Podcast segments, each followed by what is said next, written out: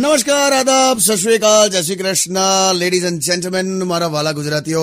radio city joke studio પર અત્યારે આપણે કિશોર કાકા સાથે બેઠા જ છે અને એમને બહુ ગરમી લાગી ગઈ છે બાપ કંટાળો આવે છે યાર બહુ ગરમી છે યાર બહુ હાચું જો અમે પેલી ધોળી લાકડી ઓગળી ગઈ એ થોડી લાકડી નથી મીણબત્તી છે યાર એટલે જે હોય યાર એટલે ગરમી નથી એમ કેવા માંગે ના છે ભાઈ અલા એ તમે બંને શાંત રહો ચલો હવે જો એક સાંભળો સાંભળો તમે જરા ચિંતા ના કરશો એ મારી સામે જુઓ તો હું છે જુઓ તો ખરા આટલી સરસ તૈયાર થઈ છું ને તો તમે મારા માટે બે વાક્ય કંઈક કહો ને ગરમીમાં રોમેન્ટિક મારો પપ્પા પણ નતા થયા I was born in September પણ હવે આટલું કે છે કાકી તો કઈક કઈક તો કોઈ યાર ગરમી તો ગરમી યાર ભાઈ છે ને ગયા ઉનાળામાં હું રોમેન્ટિક થયો હતો મેં રોમેન્ટિક રીતે એવું બોલ્યો કે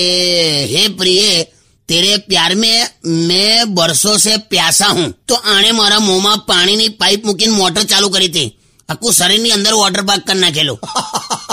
એટલે no romance in summer romance માટે સીઝન જુએ છે બોલ આપણે તો કઈ એનિમલ્સ છે પેલા હું એ ચૂપ થઈ જાવ એ ડોબી તું